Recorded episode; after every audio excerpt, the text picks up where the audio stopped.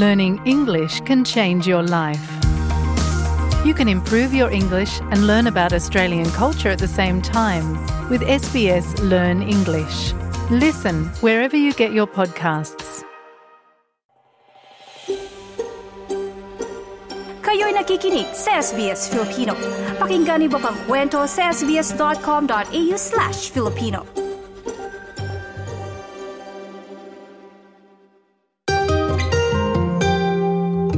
Eh din, eh, mga kababayan, eh, alam nyo ba yung mga dapat ideklara at hindi dapat ideklara? Ano nga ba yung mga dapat? Di ba kasi pagpapasok tayo dito sa Australia, eh meron tayong uh, fill out na incoming passenger card. Tapos dandun yung mga tanong eh, kung ano yung mga klaseng item na bit-bit mo, di ba? Na o dapat mong i-declare. E ngayon, balikan natin, no? Ano ba yung mga controversial, mga seryosong items na ipinasok dito sa Australia? Eh dinil, ano yung simu- simula dyan yung sa animals? Ano yung mga naipasok before?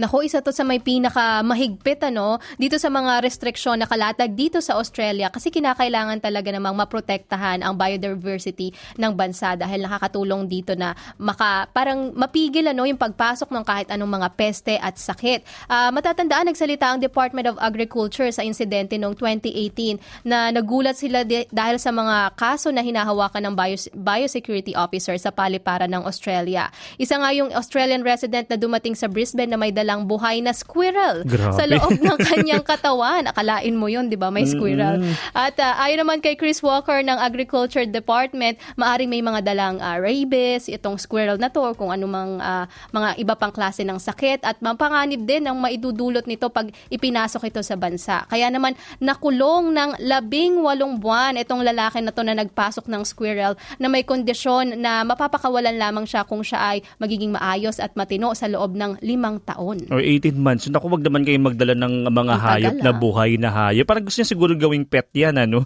At uh, talagang uh, lakas loob na pinasok. Eh, sa larangan naman ng pagkain, uh, mga food, naku, parang dito number man mga Pinoy, mga bit-bit na kung ano-ano mga pagkain, eh, no? Eh, ilang produktong pagkain naman po yung pinapayagan na maipasok sa Australia basta ma-meet yung requirements. La, halimbawa po, yung jerky, yung biltong na ano, um, commercially prepared, eh, pwede naman pong ipasok yan, ano? Karaniwang naaprubahan. Pero kung gawa po yan sa baboy o pork, karne ng baboy, hindi po yan papayagan ng customs. Kasi yung mga meat, um, tapos meron pang pagkakataon naman na meat siya tapos na hindi dilata pero mula sa New Zealand, pwedeng makapasok. Minsan kasi depende, no? iba-iba yung pagkakataon. Depende po sa criteria. Pero may mga pagkakataon din na yung mga pagkain mula sa eroplano ay dinadala. Hindi po pala po pwede yun. Ano?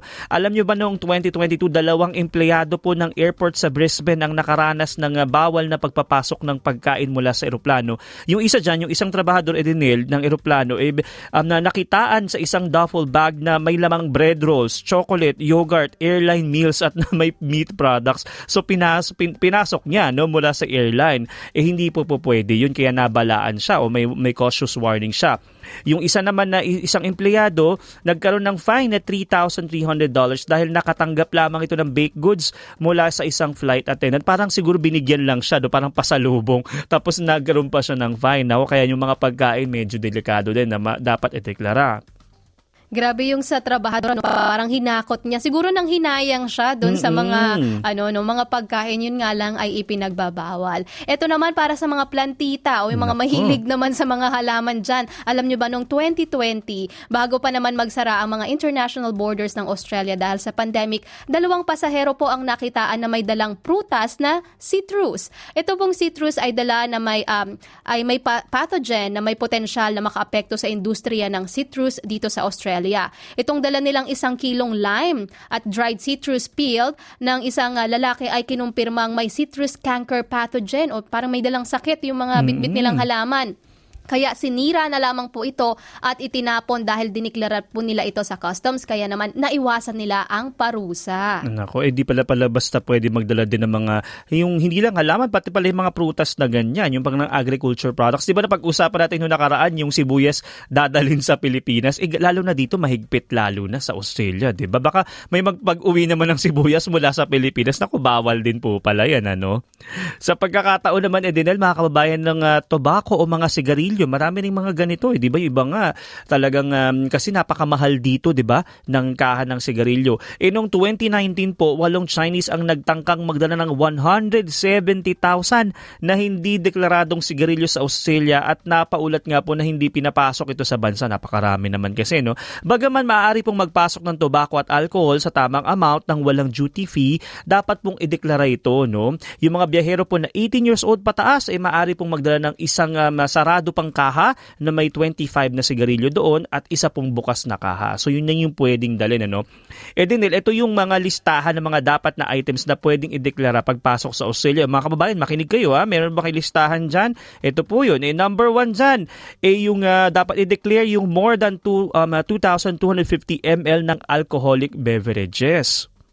At bawal din ang pagdadala ng mahigit sa 25 cigarettes or 25 grams ng uh, tobacco products. So hindi pwede yung pang one year supply ninyo, no? Oo naman. I- i- ideklara nyo para malaman nung ano, itatapo na lang parang nung nangyari sa iba, no? pero delikado. At uh, dapat pang ideklara, eh, meat, mga, kung may dala kayong meat, poultry, fish, seafood, eggs, dairy, fruit, vegetables, yung mga nabanggit natin, yung mga pati sibuyas, huwag kayong magdala or ideklara nyo ha, kung dala nyo man.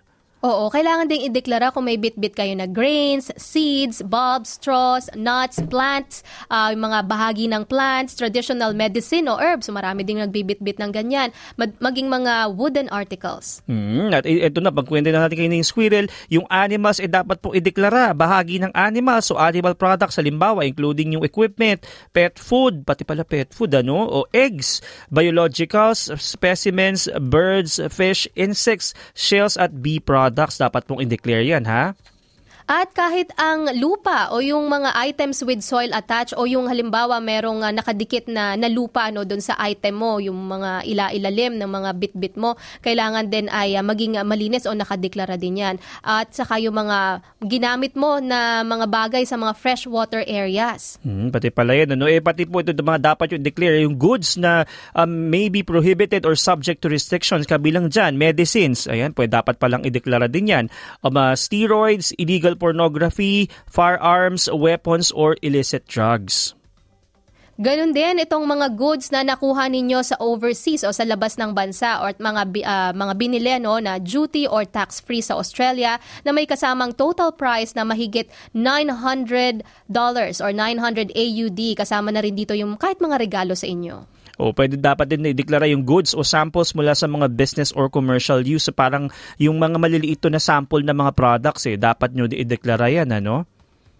At yung $10,000 or more na mga Australian o foreign currency equivalent. So bawal kayo magbitbit ng mga sobrang ano no, laking halaga ng pera o kaya naman pwede ninyong ideklara sa kanila kung mahigit doon yung bitbit ninyong pera. Oo, gayon din yung contact with farms or yung farm animals, nako, wilderness area or fresh streams, lakes in the past 30 days. No, yan yung mga dapat ideklara nyo. Ipa, ipopost natin yan sa ating Facebook page at sa SBS Filipino para ma, maano nyo, no? Ma, ma, tingnan nyo kasi medyo madami, ano? Eh sa pagdedeklara po ng mga items, eh, maaari po mabigyan ng fine o kaso sakali pong hindi ideklara yung mga items sa dala sa incoming passenger card. Maaari pong magtanong yung mga custom staff tungkol sa mga items at i-assess po yan ng mga biosecurity officers. Sa ilang pong pagkakataon, ibabalik naman nila yung deklaradong item matapos po yung inspection. Doon naman sa mga mahilig magbitbit ng mga souvenir items, may mga ilang item katulad ng mga wooden carvings, ano? May mga maari pong kailanganin na treatment para maging ligtas at ilan po dyan ay maaring hindi rin pwedeng ipasok dito sa Australia. At kapag kinumpis ka ito ng mga opisyal, maari po itong i-export o kahit sirain po nila ito. May mga basurahan din sa airport terminal sakali namang nais itapon yung mga item na tingin mo ay hindi uubra o hindi talaga makakapasok.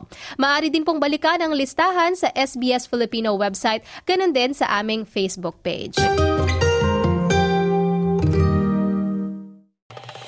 Nice yung bang makinig na iba pang kwento na tulad ito?